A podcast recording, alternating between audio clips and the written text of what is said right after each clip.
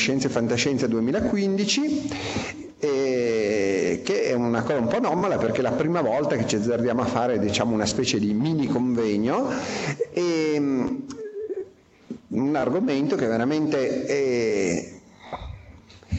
una sintesi eh, del tutto perché è veramente un po' tra scienza e fantascienza perché ci sono certamente come vedrete degli aspetti anche mh, oggettivi che fanno pensare che la teoria potrebbe anche essere giusta ma certo si tratta di una teoria eh, abbastanza sorprendente che certo eh, non tutti sicuramente condividono e che ancora non sappiamo se è vera o no. A me personalmente piace e io tendo eh, a essere favorevole, non ditelo a Giulio Facchetti, no lo sa benissimo, è un amico ma eh, lui invece non la condivide, vabbè il mondo è bello perché vario, abbiamo diverse opinioni, il bello della ricerca. Oggi sentiremo questa idea che è nata da un'intuizione di Felice Vinci sulla possibilità che i poemi omerici fossero ambientati nel Baltico e che quindi l'origine della civiltà Achea fosse appunto nel Baltico. Abbiamo con noi appunto Felice che è l'autore que- della teoria e anche del libro omonimo Omero nel Baltico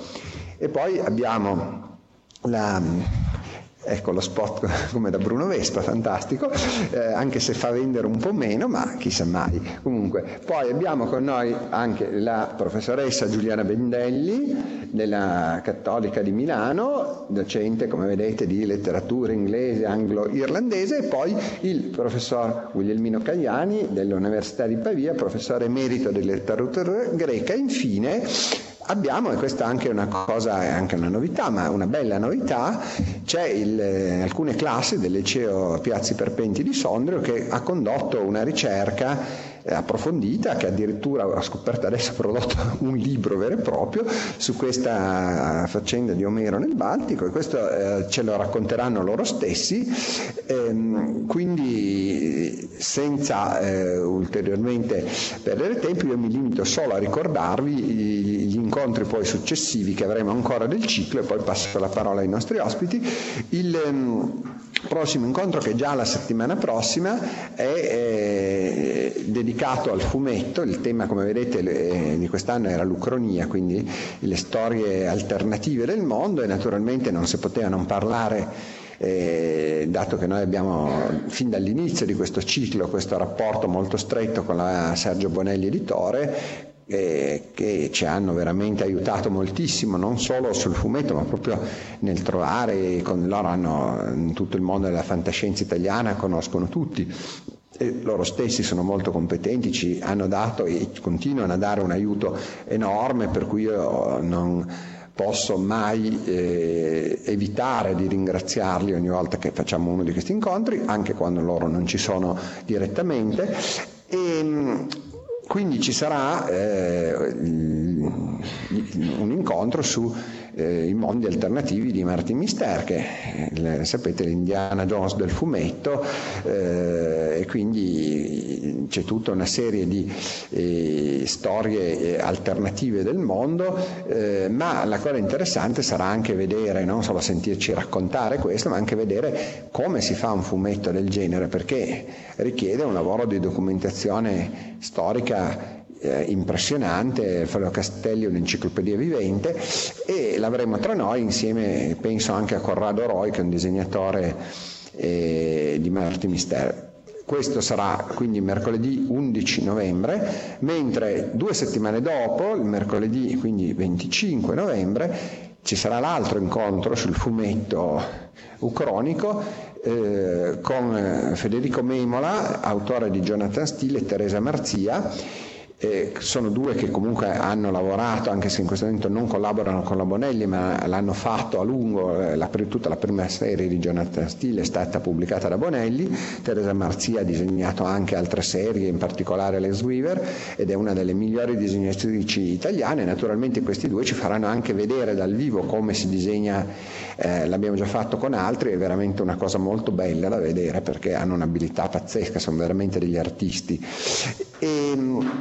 questi due incontri si terranno al Collegio Cattaneo in via Dunant dalle due e mezza alle 4 anche se poi si finisce sempre per sforare perché i nostri amici sono notoriamente logorroici, ma insomma, eh, quindi eh, quello per se volete venire mettete già in conto che vi fermerete sicuramente oltre le 4, ma insomma. E infine la conclusione sarà di nuovo qua, in aula magna alle 6 questa volta,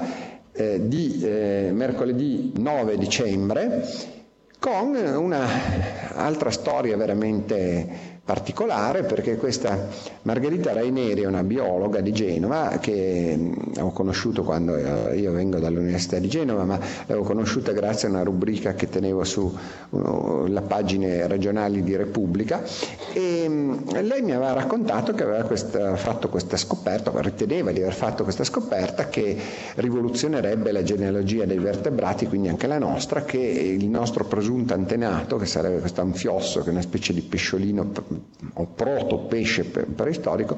non sarebbe un vertebrato, anzi un cordato per la precisione, ma insomma, quindi non è il nostro bisnonno, ne dobbiamo cercare un altro. La cosa interessante è che eh, in tutti i laboratori di biologia c'è la vasca con l'anfiosso, eh, però eh, nessuno se ne è mai accorto di questa cosa, perché tutti l'hanno dato per scontato e lo studiano da altri punti di vista, ma eh, sembra che abbia ragione, i dati del DNA che stanno uscendo sembrano darle ragione, vedremo, però la cosa interessante è anche per come lei è arrivata a fare questa scoperta, che è veramente una cosa molto interessante, perché lei è proprio una ricercatrice assolutamente fuori da tutti i grandi giri, addirittura aveva qualche difficoltà quando aveva scrivere gli articoli in inglese su questa scoperta, non c'era molto abituata e quindi è proprio insomma, una storia quasi, che sembra quasi inventata, invece vera. E tra l'altro ci, lei comunque al di là di questo è una persona molto intelligente, che ha delle idee molto interessanti e ci farà anche un, dirà anche alcune cose che a me piacciono molto sull'importanza della storia della scienza anche per la ricerca scientifica cosa che oggi si tende a pensare sbagliando che non abbia nessuna importanza, e anche alcune osservazioni critiche sul darwinismo, naturalmente di taglio rigorosamente scientifico, perché comunque esiste tutto un dibattito, come è normale che sia nella scienza, di cui però purtroppo per il forte livello di scontro ideologico che c'è su queste cose, in generale la gente non arriva a nulla, perché se uno guarda i talk show sembra che o sei darwinista, ortodosso, materialista, ateo, oppure sei un creazionista e non ci sono sono vie di mezzo, non è assolutamente così e sarà interessante sentire Margherita su questo. Ciò detto, passo la parola a Felice Vinci, con cui eh, insomma è anche un piacere, oltre che un onore averlo qua, siamo amici ormai da tanto tempo, ormai sono 15 anni, Felice, ci siamo conosciuti nel 2000 a San Marino, quindi eh, e, insomma finalmente siamo riusciti ad averlo qua e, e quindi ascoltiamo la storia di Omero nel Baltico.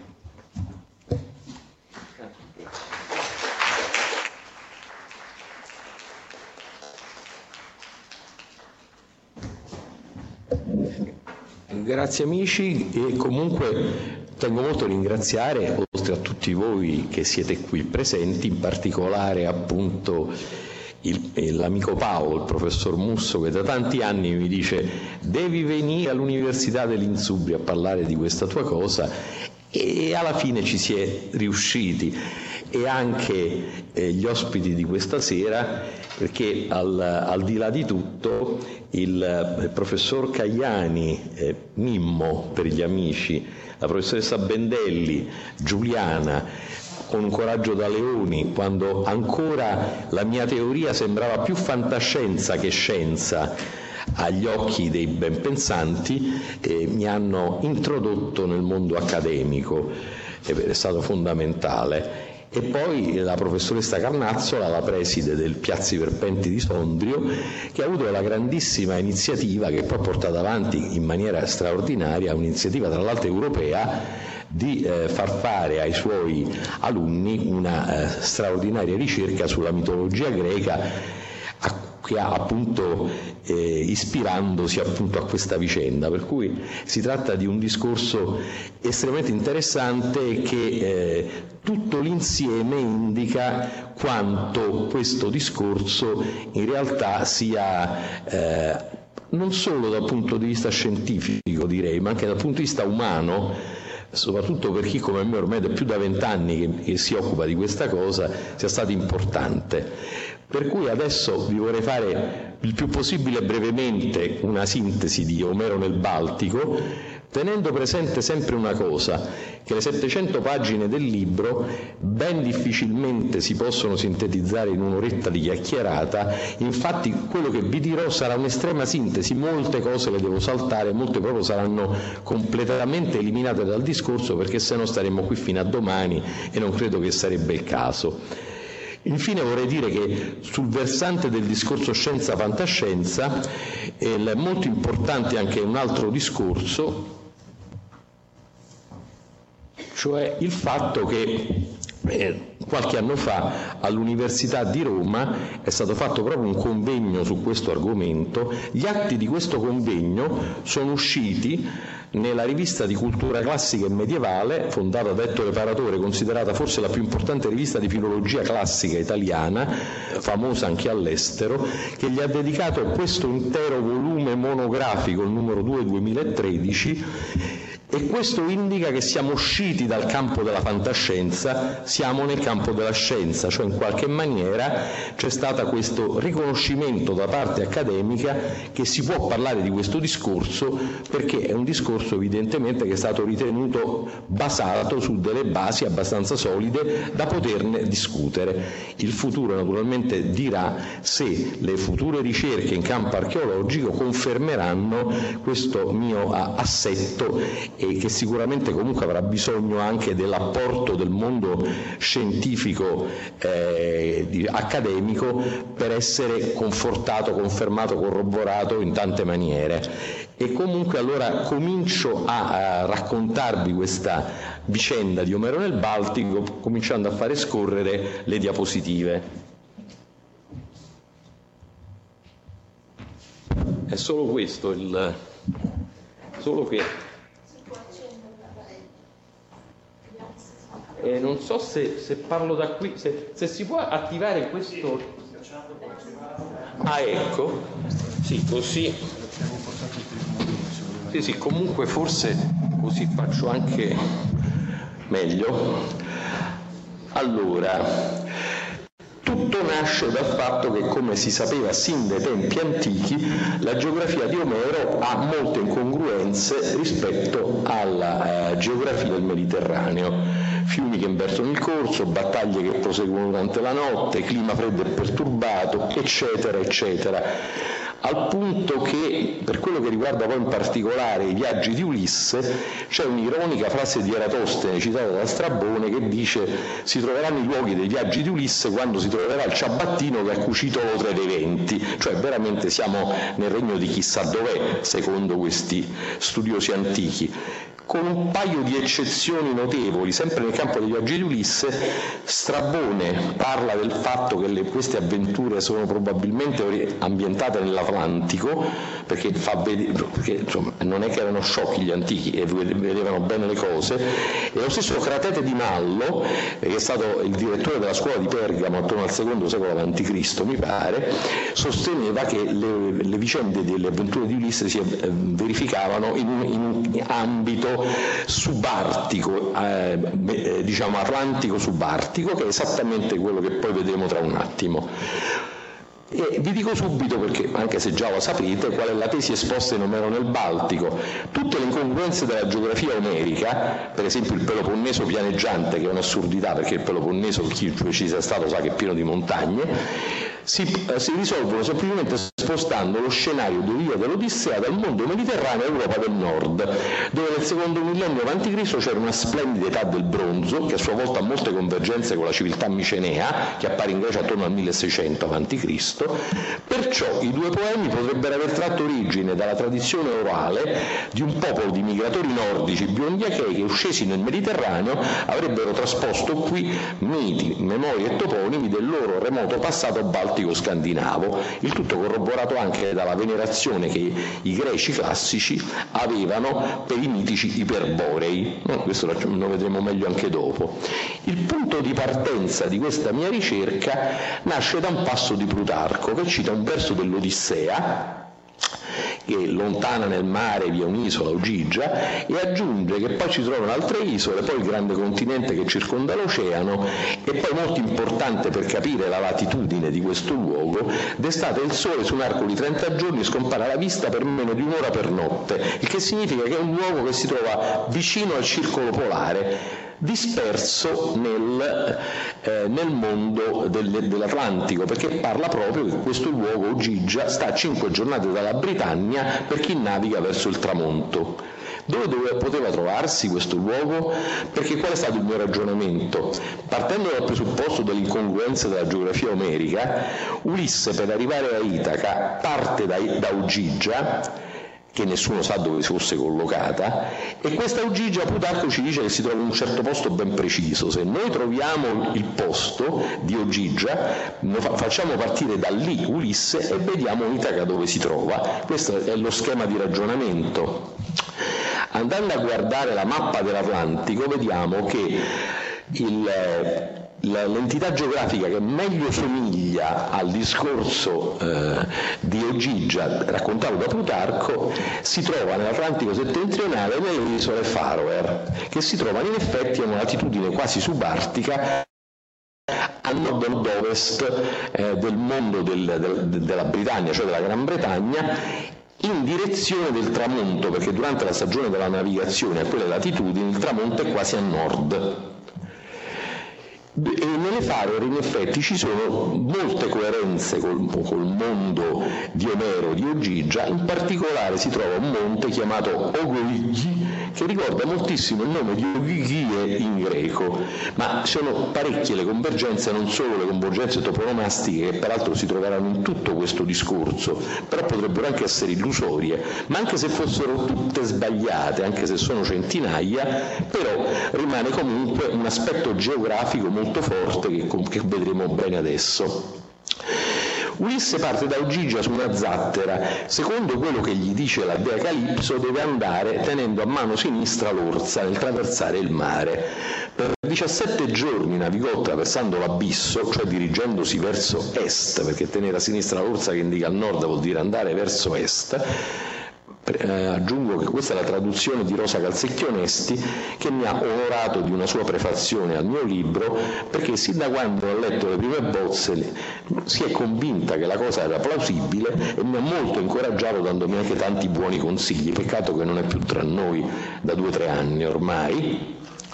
Al diciottesimo giorno di questa lunghissima navigazione oceanica, lo possiamo ben dire perché nel Mediterraneo anche con una zattera no, non si può viaggiare 17 giorni in linea retta senza incontrare qualcosa, al diciottesimo apparve i monti ombrosi della terra feace, era vicinissima, sembrava uno scudo nel mare nebbioso.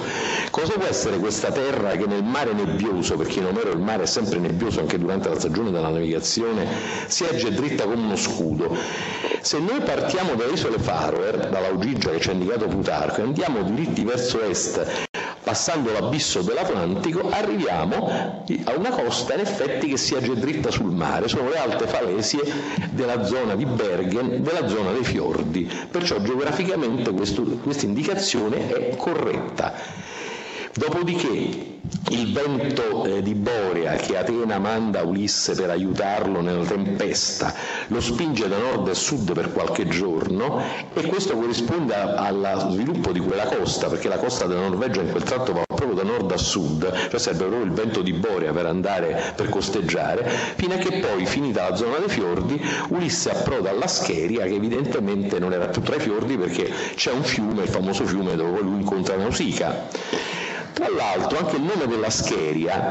è strano perché nell'antica lingua nordica scherra significa scoglio, scheria al plurale sono gli scogli e in effetti la Scheria viene individuata da Omero, la terra degli scogli, come dice Omero stesso, in quella zona non vi erano porti e non bagli, vi erano punte sporgenti, scogli e roccioni. Perciò nell'antico nordico abbiamo la stessa radice della conformazione geologica e morfologica di queste zone.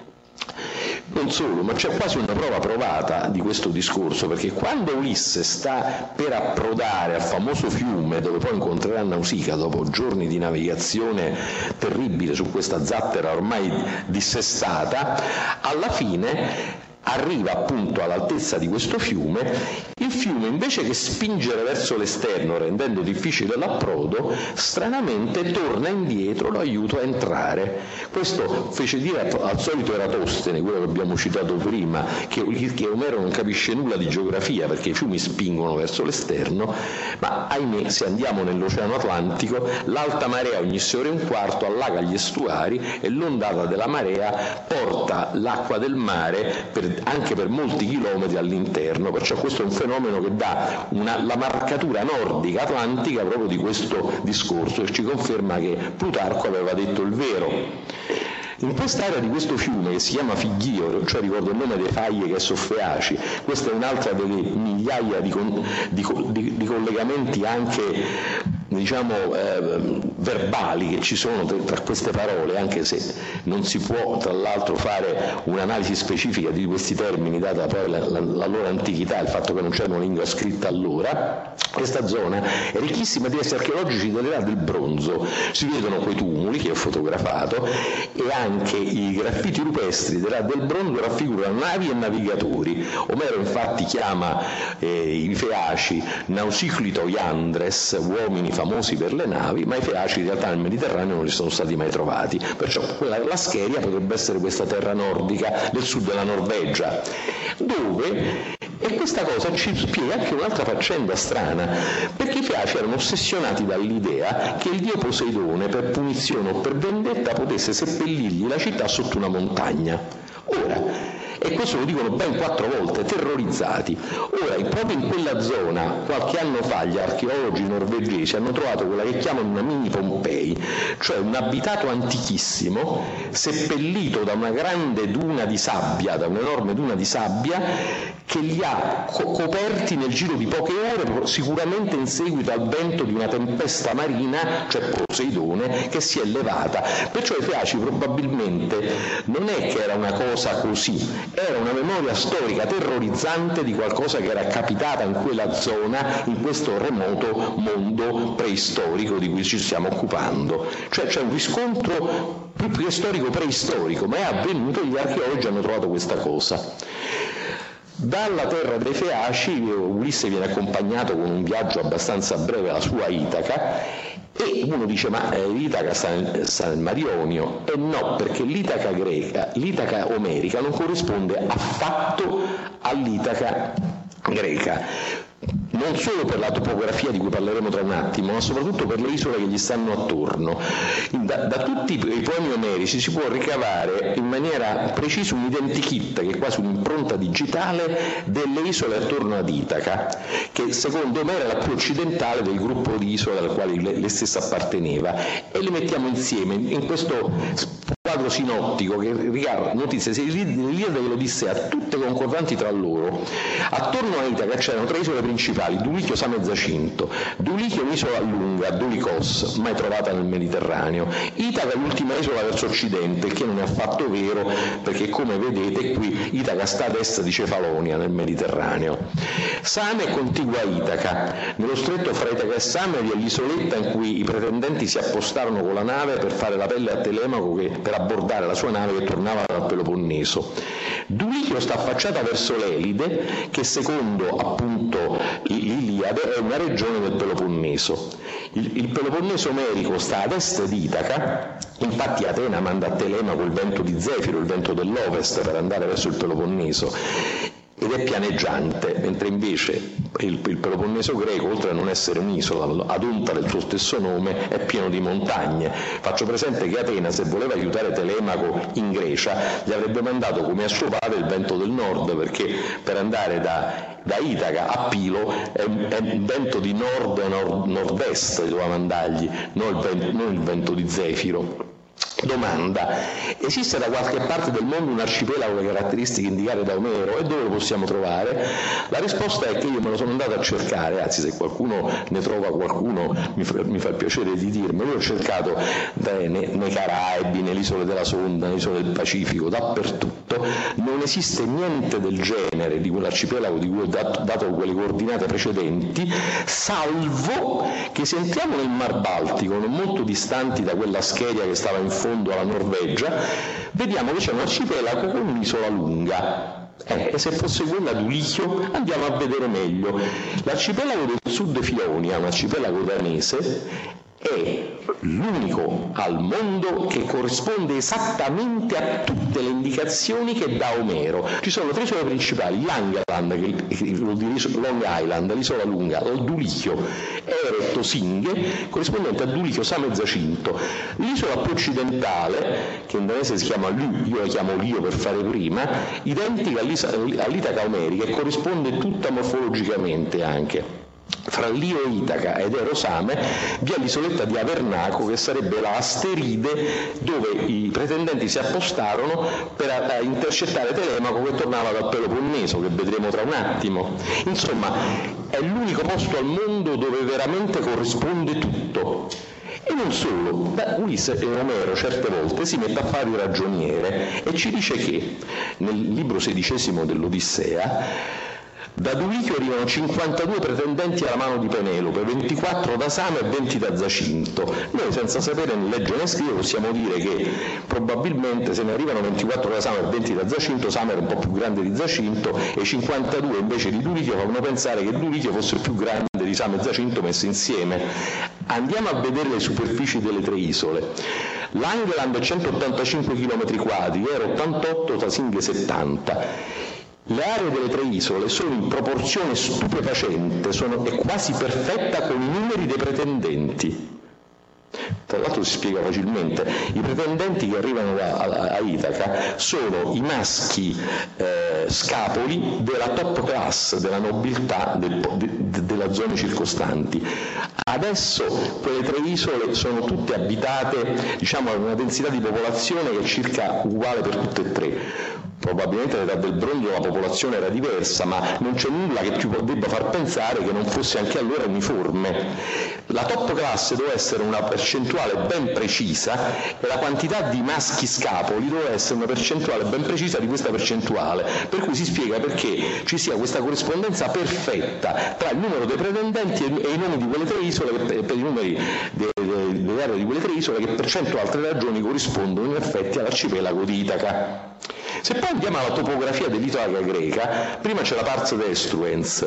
da Finlay nel suo mondo di Odisseo all'enciclopedia Treccani, se l'ha sfogliata la voce Itaca, Itaca non ci azzecca niente con le indicazioni, l'unico che ci crede è Piero Angela e suo figlio Alberto, che dicono che corrisponde, non corrisponde affatto, e ve lo dicono il Finlay e l'enciclopedia Treccani, per esempio secondo me Itaca Tamalè, bassa, quando è piena di montagne alte più di 800 metri, perciò proprio non ci azzecca nulla l'Itaca greca con, questi, con questa Itaca che dice Omero, tenendo presente che 14 libri dell'Odissea sono ambientati a Itaca.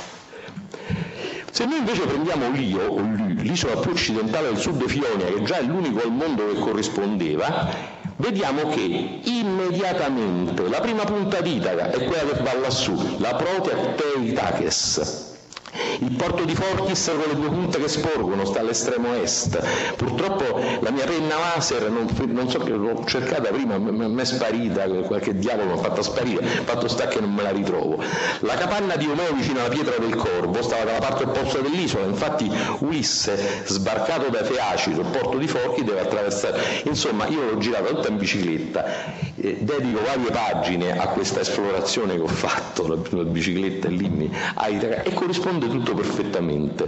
Il, la pietra del corvo poi la vedremo tra poco perché c'è ancora e la vedremo tra pochino. Ecco la prima punta d'Itaca. In fondo si vede il profilo della Costa Bruna, così la chiama Omero, che è l'isola di Fionia che sta sullo sfondo, e poi si vede proprio la Costa Bruna. Questa però, quella, questa punta che sporge, quella in alto, la protea Teikakes è proprio quella Ecco la pietra del corpo, è un dolmen del Neolitico, chiamato Kokesten adesso, e che al tempo dell'età del bronzo di Ulisse era già antico, perciò deve essere un, un spunto importante della toponomastica dell'isola. Per questo dice, dice la dea Atena nei panni, nei panni di, di, un uomo che Ulisse incontra quando torna a Itaca, gli dice vai lì alla pietra del corvo e troverai il porcare Omeo che pasci i maiali presso la pietra del corvo. A Itaca fa freddo e non c'è mai il sole, siamo nella stagione della navigazione, Ulisse è appena arrivato da Ugigia, Telemaco si è fatto il viaggio fino a Sparta e ritorno, la stagione della navigazione fa sempre freddo. il, non ci sono quasi dei punti dell'Odissea, ma neanche dell'Iliade, nei quali si parli del calore del sole. Il calore del sole in realtà appare in maniera chiara solo una volta, quando Ulisse scioglie la cera per metterla come tappi nelle orecchie dei suoi compagni davanti all'isola delle sirene. Dunque l'Itaca omerica è assai diversa da un'Itaca, da un'Itaca dell'isola greca. Ah, ah, c'è il puntatore. Ah, abbiamo, bellissimo. Allora, abbiamo il puntatore, grazie. Eh, il, Paolo è grande, risolve tutti i problemi, è grande. Il, il tempo qui è sempre freddo e pienoso, lo trovo sempre freddo e pienoso dovunque, anche a Troia ovunque. Gli eroi numerici infatti sono sempre un abbigliamento pesante. Noi ci immaginiamo sempre questi eroi numerici che combattono nudi nei vasi, eh, figure, eh, nei vasi a figure rosse e nere, attiche. E ti credo, siamo in Grecia. Se però prendete l'Iliade, sono sempre intabarrati in pesanti mantelli di lana. E Telemaco e Pisistrato indossano tuniche e folti mantelli e su troni sedettero, dice Omero qua e siamo sempre a stagione della navigazione. Ulisse idem la stessa cosa quando arriva tra, tra i Feaci. Il mantello di Nessore a Troia è doppio, grande, di sopra la folta s'addensa, è un montone rovesciato praticamente il mantello di Nessore. Perciò sti eroi nudi scordiamoceli, sono intabarrati come eroi vichinghi. A est di Itaca e non a sud, a est di Itaca perché il Telemaco ci arriva con il vento di Zero, il vento dell'Ovest, c'è la pianeggiante isola di Pelo, pianeggiante Peloponneso, che sarebbe praticamente Shelland, l'isola di Copenaghen, che è pianeggiante ed è un'isola, mentre invece il Peloponneso greco non è pianeggiante, non è manco un'isola. E praticamente, ma questo non lo posso fare perché ci sono pagine e pagine scritte nel libro, si possono collocare perfettamente l'argomento Gol, del Pilo, l'Arcadia, la Sparta, l'Elide tutto. Si trova, anche Crana, l'isola dove Paride ed Elena fecero l'amore per la prima volta e sta proprio davanti a Sparta, cioè si trova tutto. Non solo, si trovano anche le, le, cose che non funzionano, perché Omero viene tacciato di essere uno, uno scarso geografo, anche perché colloca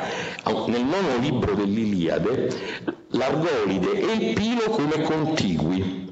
e anzi dice che ci sono delle città sul mare contigue tra Argolide e Pilo, ma se voi andate a vedere l'Argolide e il Pilo qui in Grecia, il Pilo sta a, sud, a, sud, a sud-ovest, l'Argolide a nord-est, è come dire che l'Abruzzo e la Calabria sono contigui, non solo, che ci sono delle città sul mare contigue tra Abruzzo e Calabria, cioè è un'assurdità assoluta. E ce ne sono tante, io ne prendo solo alcune perché sennò finiremmo domani mattina. E tra l'altro nel libro spiego anche perché è avvenuta questa trasposizione, cioè perché poi gli Achei migrati in Grecia hanno scambiato l'Argolide con il Pilo, le loro posizioni hanno creato questo pasticcio. Per, per esempio il viaggio per nave di Telemaco dura una sola notte, sono più di 100 miglia nautiche tra, eh, tra, eh, tra um, Itaca e Pilo, Ora ci voleva giusto il 300 cavalli della Royd della Johnson per mandare una, un gommone così veloce, infatti gli studiosi hanno notato che una notte è poco. Invece nel contesto danese la, la distanza, perché Pilo si ricostruisce con altre maniere, in altri metodi, e questo però lo posso dire solo nel libro perché non abbiamo tempo, è la metà, per cui a quel punto in, in Danimarca ci sta che Telemaco ci mette una notte. In Grecia Telemaco poi, dopo essere stato a, Sparta, a, a Pilo, Nestore gli dice di andare a Sparta da Menelao e gli dice anche di non usare la nave ma di andare con un cocchio. Ma è un assurdo perché in Grecia per andare da Pilo a Sparta, mi pare che la statale 110, si deve valicare la catena del Taigeto, alta più di 2000 metri, che è una catena messa per traverso. Il viaggio di Telemaco, ecco il Taigeto, per valicarlo bisogna avere il valico più basso a quota 1003, è quasi uno stelvio.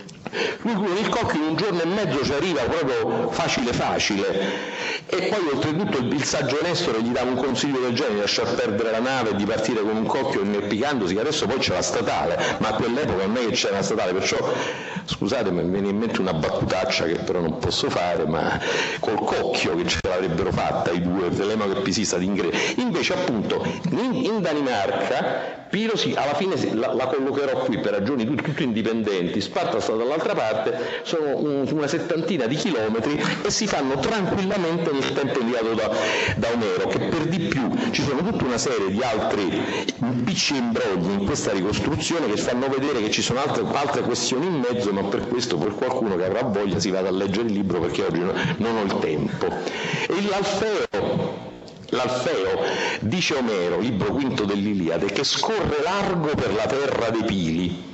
In un verso ci sono due assurdità geografiche apparenti. Primo l'Alfeo che scorre largo, perché guardate, l'Alfeo per buona parte sta, scorre incassato tra le montagne dell'Arcadia, cioè praticamente il Grand Canyon del Colorado o qualcosa del genere. Inoltre l'Alfeo parte dall'Arcadia centrale, già lontanissima, e qui mi ha fatto scattare qui, no, parte dall'Arcadia centrale e poi si allontana sempre di più da Pilo, come può scorrere largo per la terra dei Pili, cioè solo un pazzo dire una cosa del genere. Invece il vero Alfeo, visto che Pilo nel mondo danese sta più a nord, è il Suso, che è il fiume più importante di Shelland e praticamente a questo punto questo largo fiume, largo relativamente, comunque passa, scorre in pianura, e mi piace rileggere quel bellissimo esametro dell'Alfeo largo per la terra dei Pili in greco. Teuriure epilion di. Sentite lo scorrere di questo fiume che, chi ha letto anche Barry Film di Mark Twain ricorda quel Mississippi che lentamente scorre verso il sud degli Stati Uniti, è bellissimo,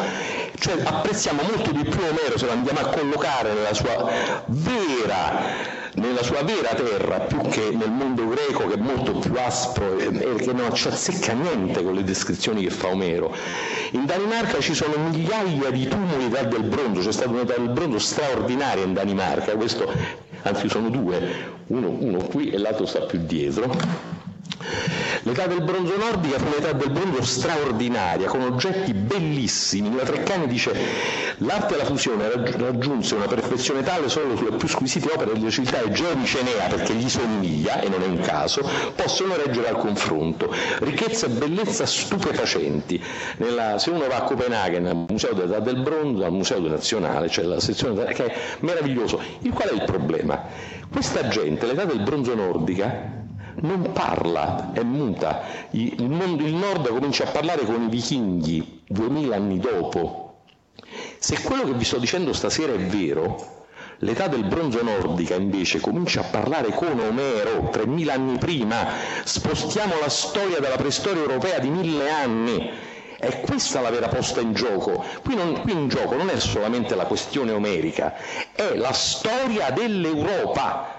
Avete capito? La vera posta in gioco è la retrodatazione di mille anni della storia dell'Europa, il nord dell'Europa con bellissimi oggetti, bellissimi manufatti in bronzo che comincia a parlare nel secondo millennio avanti Cristo per bocca di Omero e dà voce a questi bellissimi manufatti, gioielli meravigliosi, armi, queste spade sono identiche a quelle micenee, guardate, quell'elsa di spade è identica alle spade micenee e a Nebra, nella Germania nord-orientale, hanno trovato spade micenee identiche a quella. E accanto il disco di Nebra,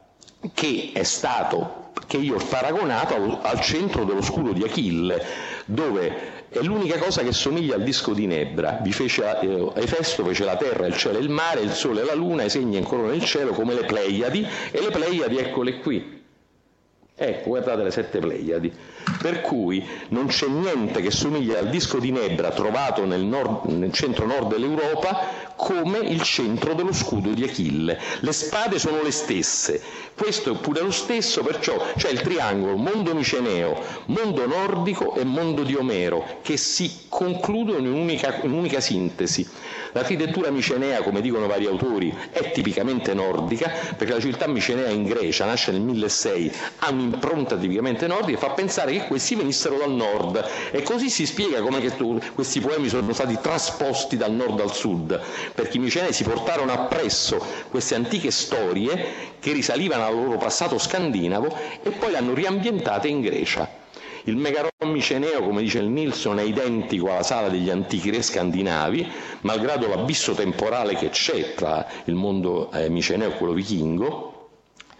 ma non Peter Colosimo, ma Bertrand Russell, nel primo capitolo della sua storia della filosofia occidentale, dice che, secondo come gli risultava a lui, la civiltà micenea trae origine dai biondi invasori nordici che portavano con sé la lingua greca. Lo dice Bertrand Russell. Perciò qui non siamo nel campo della fantascienza, ma nel campo della scienza. Tracce micenee in Inghilterra, nella cultura del Wessex, che è poi quella di Stonehenge, sono state trovate. Per molto tempo si è pensato che sono stati micenei che erano andati su in Inghilterra, però poi il radiocarbonio, il carbonio 14, ha dimostrato che la cultura del Wessex ha almeno 500 anni più vecchia di quella micenea, risale al terzo millennio a.C., a metà tra, tra, il terzo e il secondo, mentre quella micenea nasce nel 1600. Ergo, la cultura del Wessex è stata all'origine, se ci, se ci sono delle parentele tra le due culture, di quell'altra. Poi c'è un'altra cosa molto carina noi pensiamo sempre al mondo nordico come un luogo dove ci sono dei, dei selvaggi con la zagaglia per molti, per molti millenni fino ai vichinghi. Gli archeologi svedesi hanno scavato una decina d'anni fa una intera città che misura 1,8 per 1 km quadrati a Biestamon, che si trova sul golfo di Botnia, cioè parte, a nord di Stoccolma, che dimostra che anche, c'era anche un perfetto piano regolatore e siamo, è stato calcolato il 2800 avanti Cristo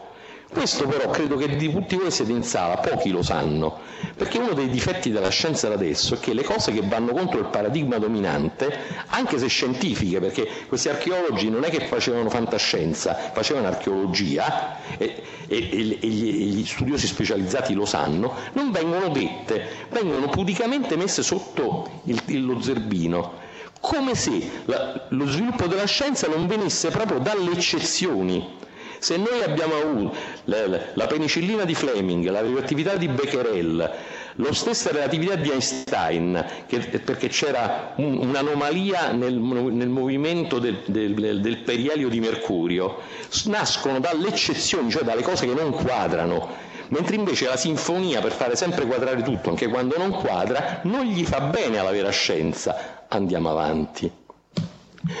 A Kivik in Svezia c'è un enorme tumulo preistorico di 75 metri di diametro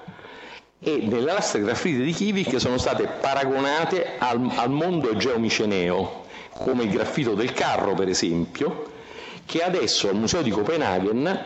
si trova il graffito del carro di Kivik in Svezia paragonato a una stele micenea in cui il carro ha esattamente la stessa forma. La cosa carina è che questa cosa io mi sono accorto che esisteva questo pannello del, del, del Museo di Copenaghen dopo che è uscita l'edizione danese del mio libro, come dire, si sono messi a vento, perché prima non c'era. E comunque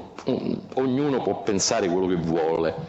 Il ricordo degli iperbolei nel mondo greco quasi quasi non mi ci soffermo quasi perché si sa che da Pindaro a Erodoto a Diodoro tutti parlano di questo ricordo di questi iperbori con cui i greci, che erano anche razzisti e cattivelli pure, non avevano invece una grande familiarità, una grande parentela possiamo dire. E parliamo di Stuart Pigott per un attimo, grande studioso del nord, in cui dice forse non si presta sufficiente attenzione ai caratteri che il mondo omerico condivide con quello degli eroi irlandesi, del Beowulf e delle saghe. Alle spalle della Grecia micenea si stende l'Europa. Analogie tra gay e vichinghi, guardate siamo nel diciottesimo libro dell'Iliade, la chera funesta, ferravore un vivo ferito, un illeso, un morto tirava per i piedi in mezzo alla mischia, veste vestiva sopra le spalle rossa di sangue umano. Questo demone femminile che si aggira per il campo di battaglia per prendersi le anime dei caduti e portarsene all'aldilà,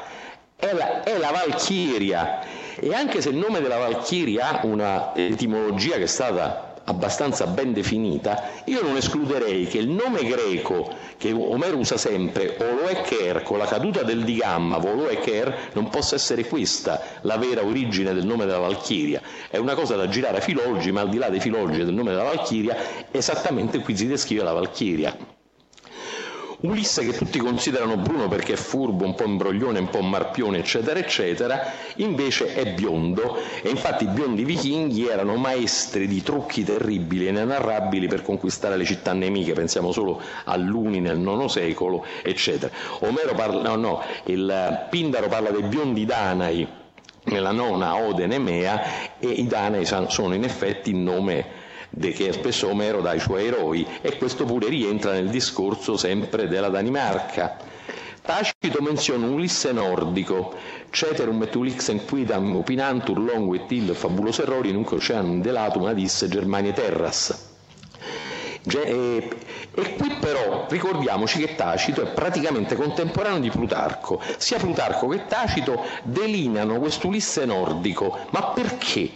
Perché ah, io sono stato anche accusato di aver usato una fonte tarda come Plutarco, e no invece. Cos'era successo nel primo secolo d.C.? I romani si erano impadroniti di una metà della Britannia, per cui probabilmente erano entrati in contatto con le saghe e racconti orali dei druidi che stavano in Britannia la cui insularità garantiva la prosecuzione di certe tradizioni. E in effetti proprio Plutarco nel soffermarsi sulla posizione atlantica di Calipso dice oi barbaro mitologusin i barbari si tramandano che? Chi erano i druidi? I druidi del mondo britannico ricordavano ancora queste saghe e sono quelli che danno la, evidentemente la spinta a Plutarco e a Tacito del dire ma Ulisse è cosa nostra come si dice in altre plaghe lontane da qui, e praticamente gli, gli hanno dato il dirizzone che ci ha permesso di fare questo discorso. Tra l'altro l'Omerica Calipso, e qui la nostra amica Giuliana penso che ci possa dire molte cose, è una dea celtica perché gli Imram, i viaggi verso occidente nell'oceano sconfinato fino ad un'isola dove gli eroi celtici trovano una dea che li accoglie eh, positivamente in tutti i sensi, ricordano molto i racconti di Ulisse. Non solo, questa dea, per esempio il Marcale lo fa notare, il, queste idee ai loro naufraghi prediletti gli promettono la, l'eterna giovinezza e, e, l'immortalità. È esattamente quello che Calipso, la dea di Ogigia, che doveva essere una terra celtica perché stava nell'area inglese, promette a Ulisse di farlo immortale senza vecchiaia per sempre. Atanaton Kaiageron, dice, dice Omero, per sempre. Perciò evidentemente Calipso è una dea di tipo celtico, pre-celtico, forse essere più precisi. Poi c'è un'altra cosa carina, sempre sui britanni. Gli omeristi segnalano un'assurdità nell'uso dei carri di battaglia, perché gli omeristi dicono che Omero è molto accurato nella descrizione dei duelli a piedi, diventa chissà perché un somaro quando deve descrivere i duelli dai carri perché gli eroi scendono e combattono sempre a piedi. Il Vidal Naché, che io l'ho letto di recente, rincara la dose, tutto ciò che noi sappiamo sul carro da combattimento in Mediterraneo orientale protesta, protesta contro cette vision des choses, protesta contro questa visione delle cose. E in effetti siamo nel Mediterraneo secondo loro. Se noi leggiamo Giulio Cesare del Bello Gallico 433, vediamo che i britanni combattono esattamente in quel modo che dice Omero. E in quinto 16 Cesare lo ribadisce e poi lo conferma anche Diodoro Siculo, abitano la Britannia stirpi autoctone che si attengono all'antico modo di vita e in guerra usano carri come gli antichi eroi greci nella guerra di Troia. Qui dovrei dire sommessamente che l'eccesso di specializzazione, soprattutto in campo letterario, è deleterio, perché va a finire che l'omerista non ricorda più il del bello gallico, cioè si, si, limita a scavare sempre di più sulla paroletta, sul sigma o sul, o sul di gamma, evitando di allargare la cosa e si arriva a queste cantonate che fanno pensare che Omero fosse un somaro quando invece era bravissimo e Cesare ce lo conferma. Chiudo l'argomento. Altre analogie. Il dio marino omerico chiamato Aiaion corrisponde al, al dio nordico marino, Aegir, dove R è il segno nominativo, ci sono mille altri esempi. Cioè ci sono, malgrado i vichinghi e, gli, e Omero siano dis, distanziati di migliaia di anni, ci sono molte affinità, sistemi di relazioni sociali, interessi, stile di vita, persino il cibo, si rimpinzano di carne di bue e di maiale, però sulle mense omeriche non c'è mai né olio, né olive né fichi, ma che razza di greci sono sti uomini di Omero? Mai olio, mai olive, mai fichi sulla mensa di Omero. A proposito di vino, invece, in Omero troviamo due termini, oinos e mesi, col teta, che viene sempre tradotto come vino, anche in Raucci, voi prendete mesi, vino, ma la radice di metiu, diversa da oinos, è la radice indoeuropea del, del, dell'idromele, miodro in antico nordico, med in inglese, medo nel Beowulf, per cui usavano l'idromele, cioè una sostanza a base di miele sciolto nell'acqua che poi diventava, si fermentava e provocava il, una sostanza, eh, uno, uno, spirito diremmo noi. No? Ecco, praticamente il, abbiamo che l'idromele era tipico del mondo nordico, ma di cose di questo genere ce ne sono tantissime in Omero, qui non lo possiamo dire tutte. Poi c'è la faccenda dei, del, delle navi, Oltre ai carri da guerra, vi sono molte convergenze anche tra le caratteristiche tecniche navi vichinghe navi achee. Chiglia piatta, doppia prua, albero smontabile. Albero smontabile in particolare era una procedura operativa dei marinai achei sia nell'Iliade che nell'Odissea. Quando arrivano in porto smontano prima la vela, poi smontano l'albero, mettono in orizzontale su un cavalletto e poi approdano e viceversa quando ripartono. Io sono stato qualche mese fa alle isole Faroe, invitato dal governo faroese, e mi hanno fatto vedere un peschereccio dove c'è l'albero messo in orizzontale sul cavalletto, come dice Omero, perché siamo in un mondo vichingo, alle Faroe siamo quasi in Groenlandia, e c'è il buco nel, in, questo, in, questa trave orizzontale dove si infila l'albero. Perciò il mondo di Omero vive ancora in queste cose di tutti i giorni delle isole Faroe. Le avventure di Ulisse, andremo rapidamente perché è già tardi, non sono localizzabili nel Baltico, ma lungo le coste della Norvegia, all'esterno del Baltico, dove c'è la corrente del Golfo, eravamo più orientale, che non è altro che il fiume oceano che può scorrere nel mare e circonda la Terra, perciò anche il fiume oceano è un concetto geografico reale. E poi alla fine, infatti, alla fine delle sue avventure, Ulisse si trova a Ogigia che si trova di fronte appunto a queste coste. Molto velocemente andrò, i ciclopi dell'Odissea in Norvegia si trovano in Norvegia, ma la cosa bella, guardatevi bene sta mappa, nel, nel, attorno, dell'anno 1080 di Adamo di Brema, storico tedesco XI secolo, nell'area dei Monti Rifei, in mezzo alla Norvegia, nella,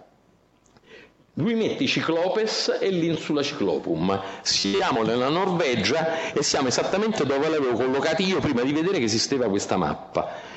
Ma non, non c'è solo questo.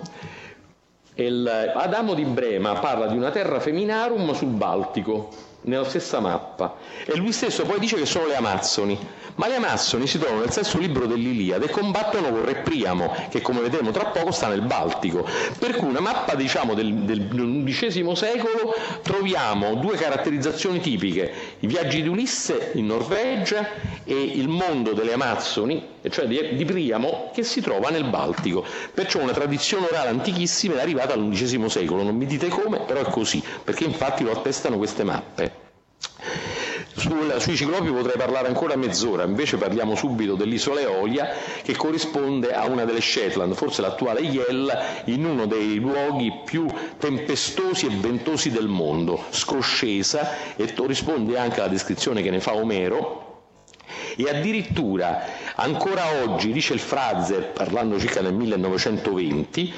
i marinai delle Shetland comprano i venti sotto forma di fazzoletti a spaghi annogati da vecchi e pretendono di saper governare le tempeste. Si dice che all'Erwick vi siano vecchie meggiere che vivono vendendo i venti. Il mito di Eolo e del suo otre dei venti è resistito quasi 4.000 anni. Lo trova il Frazer proprio lì, dopo, nell'inizio del Novecento.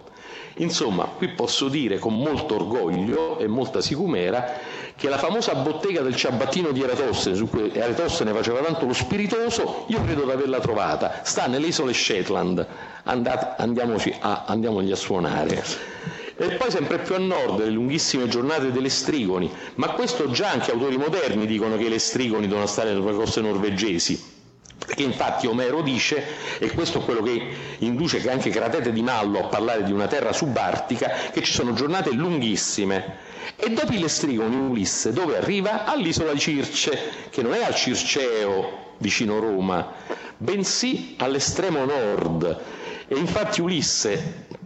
disperato si rivolge ai suoi con la cosa più da disperati che può dire un capitano di una nave, dice ragazzi, qui non sappiamo dove il sole sorge e dove tramonti, siamo nella terra del sole di mezzanotte, non solo le giornate sono lunghissime e c'è la notte bianca, ma siamo nella terra del sole di mezzanotte e il sole per due mesi continua a girare sopra l'orizzonte senza tramontare mai, oltre il circolo polare. Infatti Circe, quella che viene considerata una favola nelle annotazioni all'Odissea, nell'isola di Circe, è una sciamana artica, una sciamana lappone, e infatti lo sciamanismo lappo è spesso uno sciamanismo femminile. E viene chiamata figlia del sole come suo fratello Eta e figli del sole sono chiamati gli attuali lapponi. Praticamente, se voi leggete Carlos Castaneda e le, il, il Don Juan, eccetera, vedete che le, gli effetti psichedelici che danno quelle droghe che Don Juan dà ai suoi sono quelle che Circe dà ai suoi, ai, alle sue vittime. Infatti Omero le chiama polifarmacos, quella dalle molte pozioni.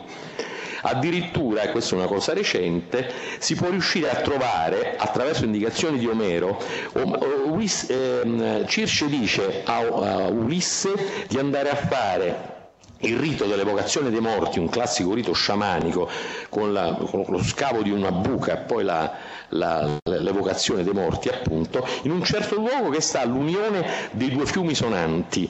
Ecco, Ora, un amico norvegese mi ha fatto notare che c'è un luogo a tuttora considerato una grande pietra, la grande pietra, uno dei due fiumi sonanti, esiste e si trova in effetti in quella stessa zona e si chiama Simalango, attualmente i lapponi ancora ci sono devoti a questo grande pietra alta più di 30 metri che si vede nel cerchietto,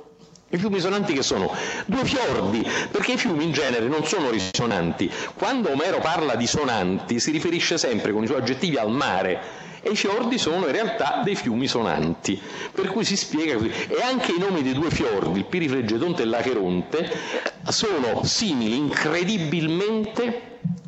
accanto a Simalango a quelli che dice perché uno si chiama Jokelfjorden e nel e nella, e nella, dizione Sami dei rap si chiama addirittura Jokkerfjord, perciò è proprio il nome dell'Acheronte, e l'altro Burfjorden o Purfjorden, che sarebbe il Puriflegeton. Il gorgo di Cariddi dove la nostra amica Giuliana Bendelli è stata una volta, ehm, Cariddi l'acqua livida assorbe e non è altro che una, un fenomeno di marea, un fenomeno di marea che corrisponde perfettamente alle indicazioni anche che ci dà Edgar Allan Poe che nella sua novella La discesa nel Maelstrom, che è un grande gorgo che si origina a sud dell'isola Lofoten in Norvegia, lo descrive stessi te- negli stessi termini di Omero. Omero e poi, qui la somiglianza tra i due, questa credo che sia casuale però. Ora, questi due ritratti. Cioè la, eh, uno legge Edgar Allan Poe e trova le stesse cose di Omero, naturalmente nel libro mi ci sono, è stata una cosa che mi sono più divertito a fare, il paragone tra la novella del, del, del, dello scrittore americano del XIX secolo e Omero. Ecco il Maelstrom Cariddi,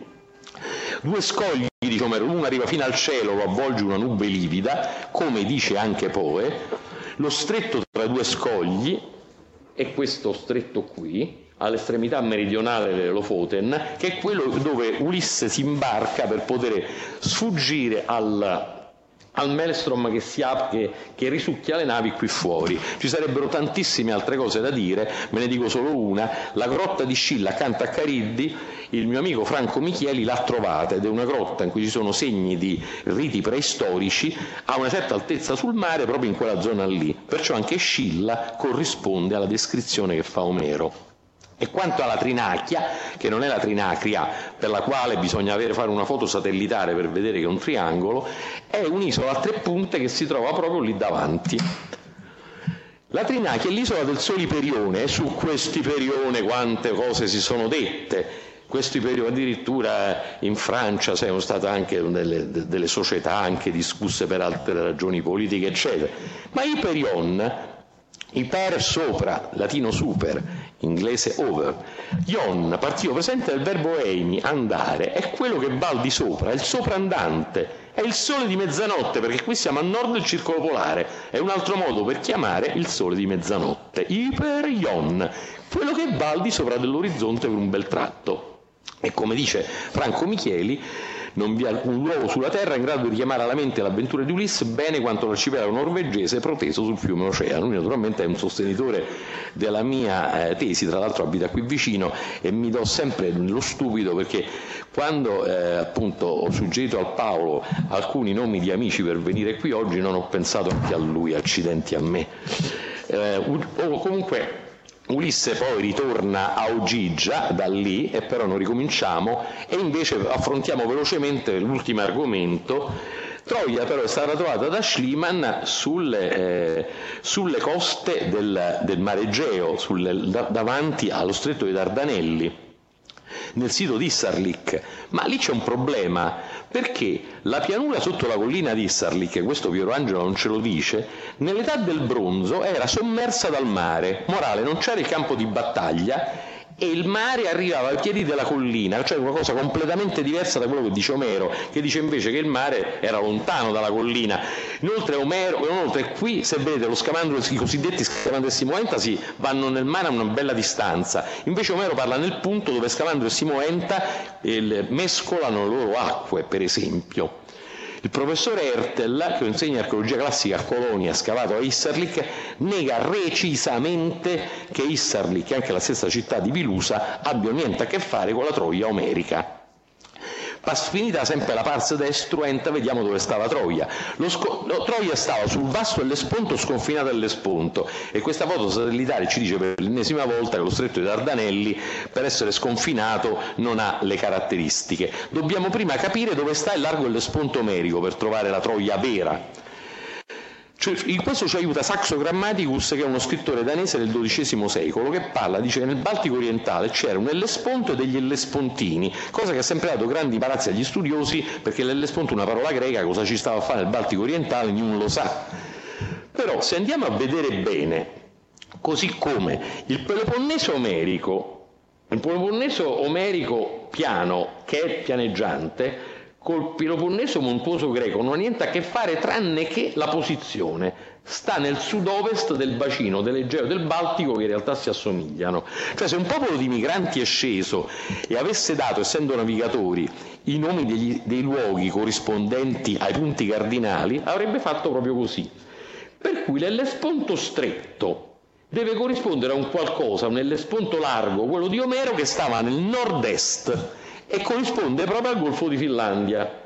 A questo punto, supponendo che il Golfo di Finlandia sia il largo e l'esponto di Omero, la domanda è ma Troia come stava rispetto al mare? A nord o a sud? Stava in Finlandia o in Estonia? E questo ce lo dice la dea Era e ce lo dice con le parole di Bob Dylan. The answer, my friend, is blowing the wind. The answer is blowing the wind. La risposta, miei cari, soffia nel vento, perché Era ci dice che di Zefiro e di Candido Noto spingerò una violenta tempesta dal mare verso Troia. La risposta soffia nei due venti, anzi, perché Zefiro è il vento dell'ovest, Noto è quello del sud, la loro provenienza dal mare verso Troia ci indica che il mare stava a sud rispetto alla città, perciò Troia, come diceva sia dalla palissa, doveva stare a nord del mare, perciò stava a nord, o a no, anzi a nord-est del mare, affacciata sul golfo di Finlandia. Allora, questa è una foto satellitare del Golfo di Finlandia e di, tutto, di, la, di tutto, il Baltico. Troia più o meno dove sta da quelle parti, oppure dalle parti di San Pietroburgo, dove però non si trova assolutamente nulla di interessante. Invece qui in quest'area vicino a Helsinki troviamo decine di toponimi che ricordano i nomi degli alleati dei troiani, decine sono. Asca- ne dico solo alcuni perché non possiamo passare la serata a raccontare Topone. Ascainen, Ascanio e gli Ascani, Kikoinen, i Kikones o Ciconi, citati sia in Liade che nell'Odissea anche, Caria, i Cari, Nasti, il capo dei Cari, Raisio Reso, un re alleato dei Troiani ucciso da Ulisse Diomede nel sonno, Tenala, Tenedos, Padva, Padova sarebbe stata fondata dal Troiano Antenore e, su, e, sui, e sugli Enetoi o Veneti, adesso parleremo tra po' un attimino, perché la storia dei Veneti da dove vengono è importante, perché Omero dice che i Veneti erano alleati dei Troiani. Secondo, le, secondo la mitologia greca, Tantalo era un re eh, accanto alla Troade sepolto sul monte Sipilo e 50 km da lì c'è una Tantala e una Sipila e una Sipila Mechi, che vuol dire il colle di Sipila. Non so se c'è un tumulo, ma se ci fosse sarebbe la sepoltura di Tantalo. È qualcosa di incredibile, guardate, perché poi se, prendete, se andate un po' di chilometri più in là non si trova più nulla, cioè non è che questi toponimi li ho fatti uscire come il, il coniglio dal cilindro, stanno in quella zona, tra Helsinki e Turco un po' più a nord, se voi vi spostate di 100-200 km non c'è più niente che ci somigli. Nel 92, ormai sono passati più di 23 anni, sulla via di Toglia che sta al centro di questa zona, ma Toglia non è solo il nome, è che sta collocata rispetto ai suoi fiumi, i suoi due fiumi, esattamente come Troia. E addirittura, questa è una foto che mi ha dato Giuliana tempo fa, la la, Omero parla degli Achei che arrivano sulla Ialos, la spiaggia, spiaggiano le navi e fanno il campo fortificato. A 7 km da Toia, in direzione del mare, c'è una Aiala, che in finnico non significa nulla. Aiala, Aialos. Aiala è un nome di adesso. C'è tantissimi tumuli del bronzo nel territorio di Toia, qui quando ci sono andato con Giacobbo che ci abbiamo fatto il documentario, Avrei preferito però che lo facesse Piero Angela, perché Giacobbo torna sempre serpenti di mare e cose del genere, ma qui di serpenti ce ne sono pochi, o meglio, forse ce ne sono tanti, ma sono serpenti che, che più che una coda hanno due zampe, ma andiamo avanti. Un tipico tumulo della zona, Nebbia e gelo sul campo di battaglia, come ho detto, è sempre il tempo nebbioso e perturbato, nebbia, gelo, freddo, temporali e compagnia. Poi c'è una prova pesantissima. Allora, Omero descrive la più lunga battaglia dell'Iliade, dall'undicesimo al diciottesimo libro, che c'è una notte interposta, ma i combattimenti non cessano e ci sono due mezzogiorni. Secondo gli omeristi è uno scivolone di Omero, ma io dimostro, perché lo posso dimostrare, che non è uno scivolone di Omero perché viene preannunciato da Zeus nelle sue profezie. Perciò è fatta ragion veduta. Cioè c'è una battaglia che dura tutta una notte, cosa che nel Mediterraneo è impensabile. Perciò evidentemente ci troviamo in una zona alle alte latitudini con la notte chiara, che Omero gli dà pure un nome, Anfilyke notte chiara attorno, notte bianca, Anfilyke. Questa parola Anfilyke in tutta la letteratura greca non si trova più, perché è un fenomeno, quello della notte bianca, che in Grecia non esiste, la troviamo soltanto nella, in Apollonio Rodio, nelle Argonautiche, che è un poema tardo, dove parla dell'Apollo Perboreo. Perciò nella memoria storica dei greci si manteneva ancora queste memorie di queste plaghe lontane dove c'era la notte bianca. L'arco purpureo che è Zeus distende dal cielo probabilmente è, una, è un'aurora boreale. E poi il giorno dopo della, notte, della, notte, della battaglia Notte Bianca in cui Patroclo è caduto, Achille torna a combattere per vendicarlo e rischia di essere affogato perché c'è la tracimazione dello scamandro del Simoenta, ma questo corrisponde ai regimi stagionali dei fiumi nordici che mentre da noi hanno la piena primaverile verso febbraio-marzo, massimo aprile, perché c'è il digelo delle Alpi degli Appennini, nel nord Europa avviene attorno a giugno quando c'è il disgelo che avviene molto più tardi, perciò l'ondata di piena primaverile coincide con la notte bianca, morale. Quello che noi leggiamo nell'Iliade è una cronaca miracolosamente arrivata fino a noi dall'età del bronzo, perché tutti i dettagli sono troppo realistici per essere un, un romanzetto, è una cronaca di fatti realmente accaduti, anche nei dettagli geografici. La piana davanti a, a Troia era tutta allagata, dice Omero, e in effetti adesso questo allagamento che allora era, era diciamo, legato a fenomeni stagionali adesso si verifica sempre perché c'è una specie di lago che però è lungo, stretto e molto basso, l'altezza è circa un metro e mezzo dell'acqua. E qui si trovano tutti i dettagli, si trovano i due fiumi vicino a Toia, che in effetti sono due collocati come dice Omero, c'è la più lunga allagata, la Ialos, in fondo la collina Batiea che sarebbe dove gli, i troiani si, andarono davanti alla collina Batiea a fare mettere in ordine il loro esercito per reggere l'urto degli Achei e Troia sta sulle colline che stanno lì a sinistra. Vicino a, to- a Toia c'è una, una, città, un posto, una località chiamata Cavasto, che non significa nulla in finnico, ma significa qualcosa in greco, perché la radice di caio o cavio con la caduta del digamo vuol dire ardere, bruciare, incendiare, caustico, astio in Omero vuol dire città, perciò è come dire l'incendio della città, la città incendiata, in, in termini un toponimo che non ha senso in finnico, è come case bruciate che si trova vicino Piacenza per esempio, o Busto Arsizio che si trova qui vicino, Busto si chiama Busto Arsizio perché, perché è bruciata, c'è stato un, fu- una, un grande incendio nel Medioevo, per questo si chiama Arsizio. E così Cavasto è l'ultima memoria di questo grandissimo incendio che ci fu 3.000-4.000 anni fa, la città incendiata.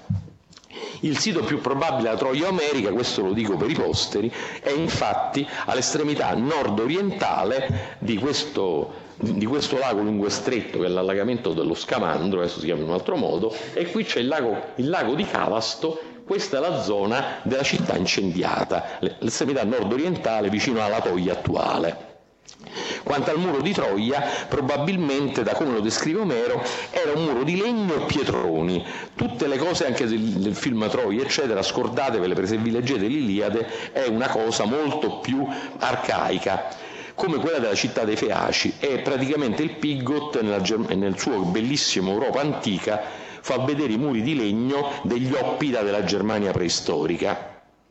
Quanto a Padova, i Veneti, allora per i Veneti c'era, ci sono Plinio e e Tacito che dicono che erano vicini ai Finni, cioè stavano all'estremo nord, gli antenati dei Veneti.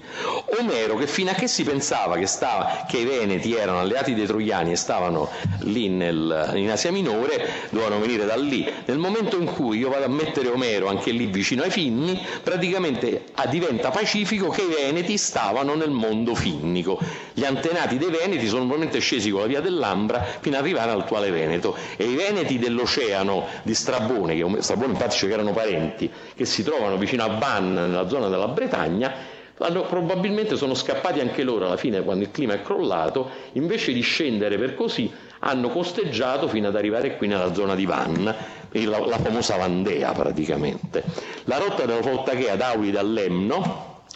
ecco qui Omero dice che partono da Aulide e vanno a Lemno e poi arrivano a Troia. In effetti questo percorso tra la Svezia e la, e la Finlandia è quello che viene usato anche dagli attuali ferryboat che portano i viaggiatori tra l'una e l'altra e in mezzo ci sono le isole Holland, questa è la baia di Nortalie che è emozionante perché è ancora un po' arcaica e corrisponde proprio ad Aulide. In mezzo, l'isola che sta in mezzo, si chiama attualmente Lemland, cioè il nome di Lemnos è un nome che è stato appiccicato dagli Achei scesi nel Mediterraneo per ricordare la Lemnos nordica che attualmente in quella zona, proprio lì, si chiama Lemland, cioè i toponimi corrispondono proprio a delle realtà geografiche reali quanto a Troia, il suo destino, secondo Omero, fu che Enea la rifondò, come tutte le città distrutte poi vengono rifondate, perciò la leggenda di Virgilio probabilmente allude alle discese degli indoeuropei, ma con Enea praticamente ha poco a che fare. A Virgilio doveva dimostrare che il suo mentore, nonché quello che gli, da, che gli dava i sesterzi, era il discendente della gens Iulia e della dea Venere e oltretutto i, i, i famosi altari che hanno trovato lì a Lanuvio, eccetera, sarebbero la tomba di Enea, sono del VI secolo a.C., cioè posteriori alla fondazione di Roma e che mi quadra poco, a meno che lo spazio-tempo non abbia fatto strani giri, non credo che sia il caso. Gli Achei attraversano poi il Baltico dritto per dritto al ritorno dalla guerra, questo lo dice, eh, lo, lo dice Nestore a Telemaco, e passano al largo di Chios, dice Omero, che, che questa isola Essone che attualmente si chiama Chiuma, perciò c'è Lemland, Lemnos qui nel percorso di andata e Chios, Chiuma al ritorno, perciò i toponimi nordici che una volta erano achei sono rimasti tuttora. E in mezzo c'è Faro, che è uno dei grandi problemi dell'enigma dell'isola di Faro, come dice Strabone, dove Menelao sossò nel suo viaggio, ma è praticamente l'isola attualmente di Faro, che si usa Fore, si trova ancora adesso al centro del Baltico, è l'isola di Protio, ma anche di Ingmar Bergman, è la cinecittà di Ingmar Bergman, essendo defunto, credo che sia sepolto anche lì, l'isola svedese di Bergman, ma non è solo questione di nomi, la descrizione delle foche che Omero fa nell'isola di Faro corrisponde esattamente ai mari nordici, molto meno ai mari mediterranei. Poi c'è una prova zoologica straordinaria, la migrazione delle gru, che le gru, eh, di, dice Omero nel terzo libro dell'Iliade, sale al cielo lo strepito delle gru che fuggono l'inverno alla pioggia incessante. Poi quello è un ciclo di migrazioni che va dal Baltico al sud dell'Europa e al, e al nord dell'Africa. Questa fotografia delle gru che se ne vanno è una, una, fotografia da poeta nordico, perché un poeta del sud, un poeta mediterraneo, ha detto che fu, le gru che fuggono l'estate per andare verso il Baltico, mentre queste gru che fuggono l'inverno sono un, un, un, un timbro che il poeta che ha scritto questi due versi era un poeta nordico, vedeva le gru che scappavano verso il sud. Le corna della cerba di Cerinea la cerva di Cerinea, come mi ha fatto notare un amico milanese, ha le corna. L'unico cervide in Europa in cui la femmina ha le corna è la renna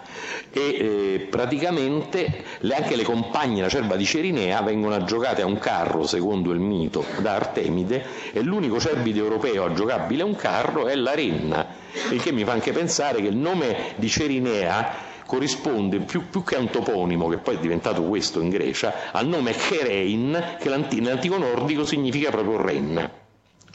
E a proposito di corna, non dimentichiamoci che il, la, il, rapimento di Elena da parte di Paride appartiene a un topos tipico dei poeti sia nordici che celtici in cui il rapimento della regina comportava una guerra, per cui siamo proprio in, in, una, in una, dimensione tutta nordica. E a proposito del rapimento di, di Un'altra cosa recente che mi è venuta, beh, allora Omero nell'Iliade dice che Paride, partito da Troia, per, per, partito da, da, Sparta dove si porta con sé Elena, si reca a Troia passando per Sidone. Nell'Odissea invece si dice che Menelao riportandosi a casa Elena, da Troia se ne va a Sparta passando per Sidone. Però sta povera Sidone nel Mediterraneo Versate un po', Paride tutto contento di questa bella preda che si era portata, invece l'avevo presentata a papà e mamma, invece di andare così se ne va di qua e fa 1200 km di deviazione e viceversa lo stesso, lo stesso Menelao. Parliamo, per fortuna l'Iliade e l'Odissea non ci dicono i pettegolezzi dei Sidoni nel vedere sta ragazza che all'andata arriva con una barca con un uomo e al ritorno se ne va con un'altra barca con un altro, figuriamoci. Lasciando perdere, potremmo scrivere un poema paraomerico sull'argomento. Invece Sidone era evidentemente tra Sparta localizzabile qui, nello Shetland, e Troia nel sud Finlandia, perciò doveva trovarsi sulla costa svedese. La cosa incredibile è la conferma che ce ne dà Tacito.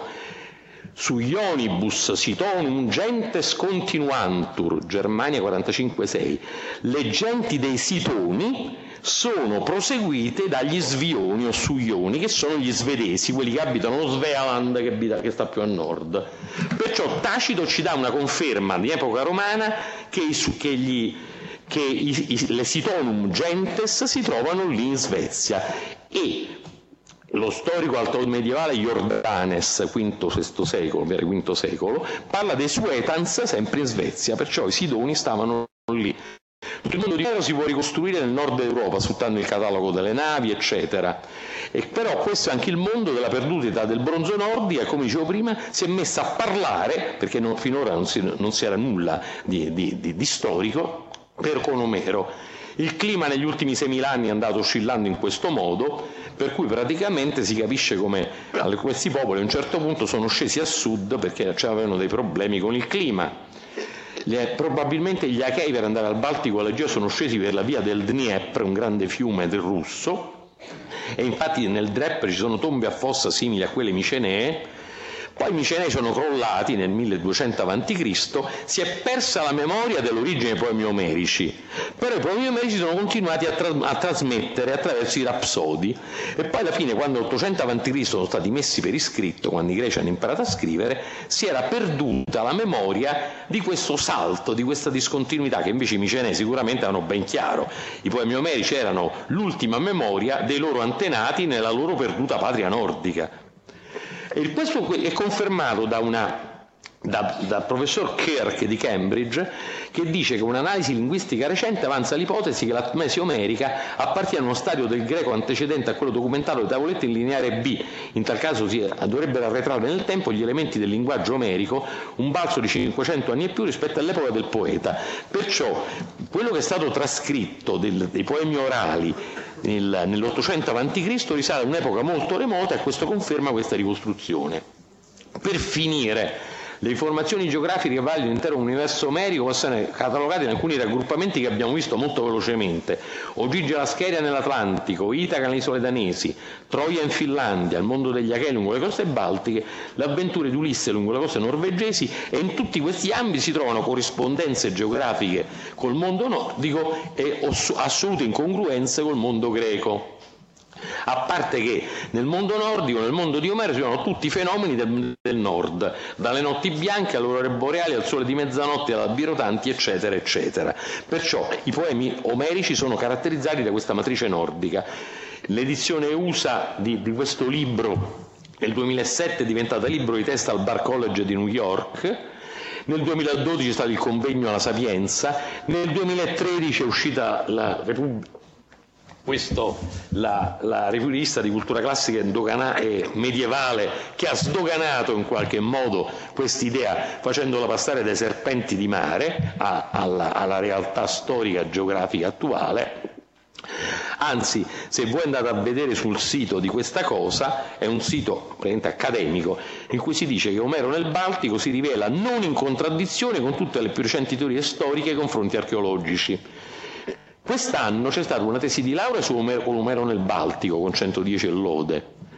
e un romanzo svedese ispirato a Omero nel Baltico che, eh, che proprio eh, mi, mi, cita proprio direttamente, è uscito recentemente con le, con, le, con le, stesse mappe che ho usato io, che gli ho dato il permesso di usarlo. Infine, questa è l'ultima diapositiva, in conclusione, dopo millenni di oblio, attraverso Omero l'età del bronzo nordica ritrova la parola, che sembrava perduta per sempre nelle tenebre della preistoria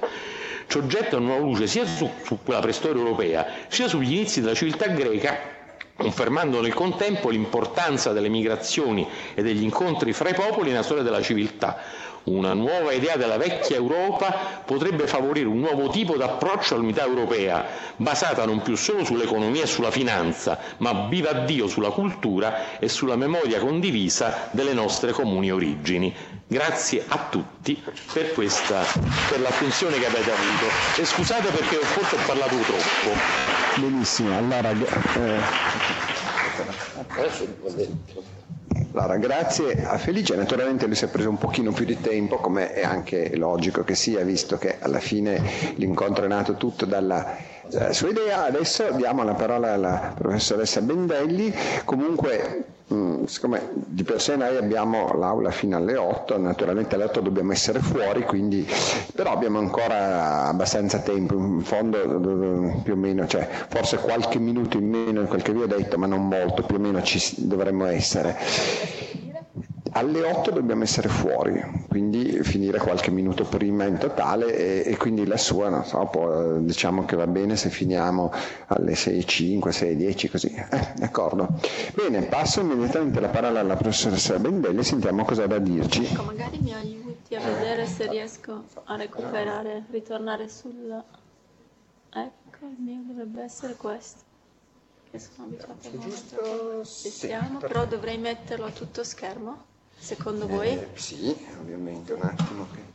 facciamo andare così. Ecco, perfetto. grazie. Prego. Non sono abituata.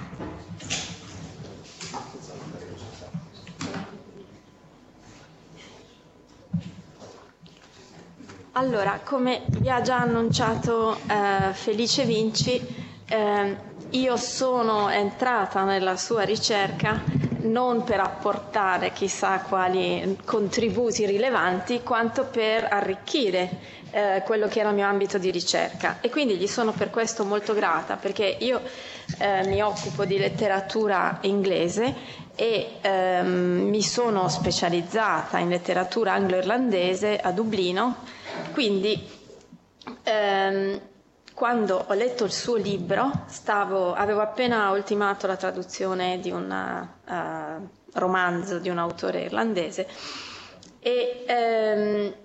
e c'erano uh, delle, delle, somiglianze uh, di carattere stilistico tra il testo che io leggevo e i testi omerici, l'Odissea in particolare, che mi hanno portato a, a drizzare le orecchie quando ho sentito che veniva intervistato. Penso si trattasse del 2002, perché era il 2002 l'anno in cui eh, ho partecipato a un convegno dove eh, ho portato una relazione su questi temi. E eh, quindi io mm, partirò da una prospettiva ehm, irlandese, celtica, anche se sulla denominazione di celtico eh, dobbiamo poi intenderci e non si è ancora arrivati a una eh, definizione chiara o comunque condivisa. Eh, il titolo che ho dato a questo mio intervento è L'Imram dell'Ulisse irlandese, un'odissea celtica, un punto interrogativo, vedremo perché e vedremo poi anche il eh, significato di questo termine che credo non sia così di dominio pubblico, Imram. Allora qui vedete una carta dell'Europa dove vengono eh, individuate degli insediamenti di popolazioni, vedete l'azzurro che caratterizza gli insediamenti delle popolazioni cosiddette celtiche e eh, l'azzurro si riporta in Irlanda e in Inghilterra e che parte no, da questa zona della, eh, dell'Europa centrale. Qui più nel dettaglio vedete se si fa riferimento alla terra d'origine dello stile di Laten, questo eh, insediamento archeologico ritrovato più o meno nella zona della Svizzera occidentale e qui vedete ehm, irlandesi, i britanni, i celtiberi, quindi eh, varie anche suddivisioni all'interno stessa, eh, dello stesso ceppo e eh, popolazione che avrebbe riguardato anche nostra, mh, mm, il nostro territorio, eh, l'Italia settentrionale. Allora, qui invece ehm,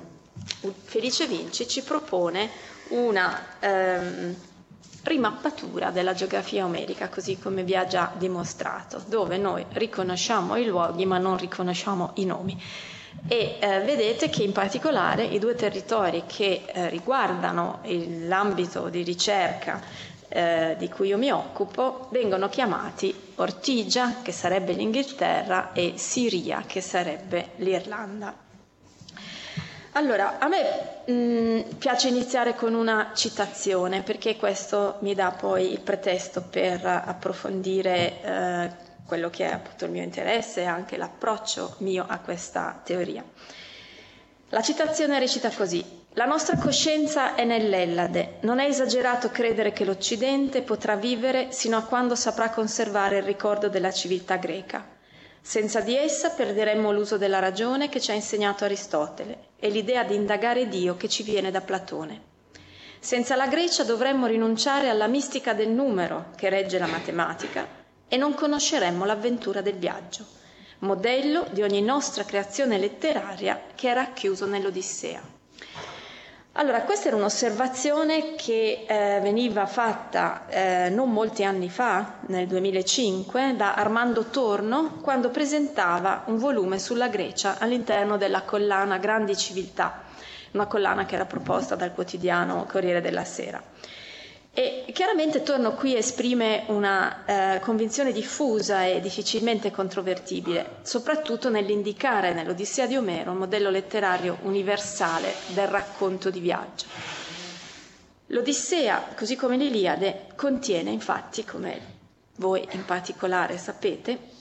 numerosissime e preziosissime informazioni relative a una civiltà e a un'epoca sulla cui precisa collocazione ancora si dibatte ma è soprattutto eh, un testo ricco di descrizioni, descrizioni di luoghi, in particolare dei luoghi che coincidono con le tappe del lunghissimo e travagliato viaggio di Ulisse, che è appunto tradizionale eroe greco. La letteratura inglese e di matrice anglosassone non è sfuggita alla forte influenza dei poemi omerici nella sua storia e ne ha riproposte svariate versioni eh, e traduzioni. In tempi recenti eh, penso che a voi studenti liceali sia nota eh, l'opera che riproduce la struttura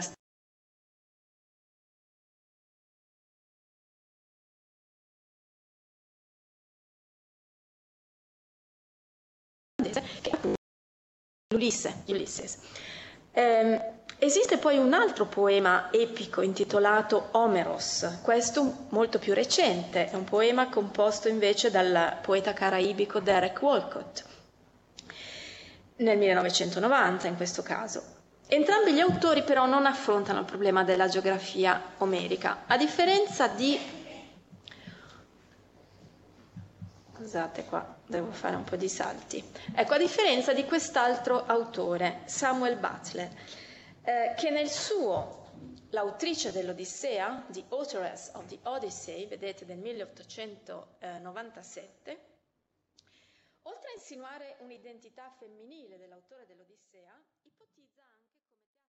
Avete ascoltato Fantascientificast, podcast di fantascienza e cronache della galassia. Da un'idea di Paolo Bianchi e Omar Serafini, con il contributo fondamentale e decisivo del Silon Prof. Massimo De Santo, www.fantascientificast.it, email, redazione chiocciolafantascientificast.it. Tutte le puntate sono disponibili sul nostro sito, su Apple iTunes e su Podbean all'indirizzo podcast.fantascientificast.it. Potete seguirci ed interagire su Facebook alla pagina Fantascientificast e su Twitter sul profilo Chiocciola Fantascicast. Se volete potete lasciarci una valutazione a 5 stelle su Apple iTunes ed offrirci una birra romulana o un gotto esplosivo pangalattico tramite una donazione PayPal utilizzando l'apposito bottone sul nostro sito. L'equipaggio di Fantascientificast vi augura lunga vita e prosperità e vi dà appuntamento alla prossima puntata. Io ne ho viste cose che voi umani non potreste immaginarvi. Navi da combattimento in fiamme al largo dei bastioni di Orione. E ho visto i raggi B balenare nel buio vicino alle porte di Tannhäuser. E tutti quei momenti andranno perduti nel tempo come lacrime nella pioggia. È tempo di morire.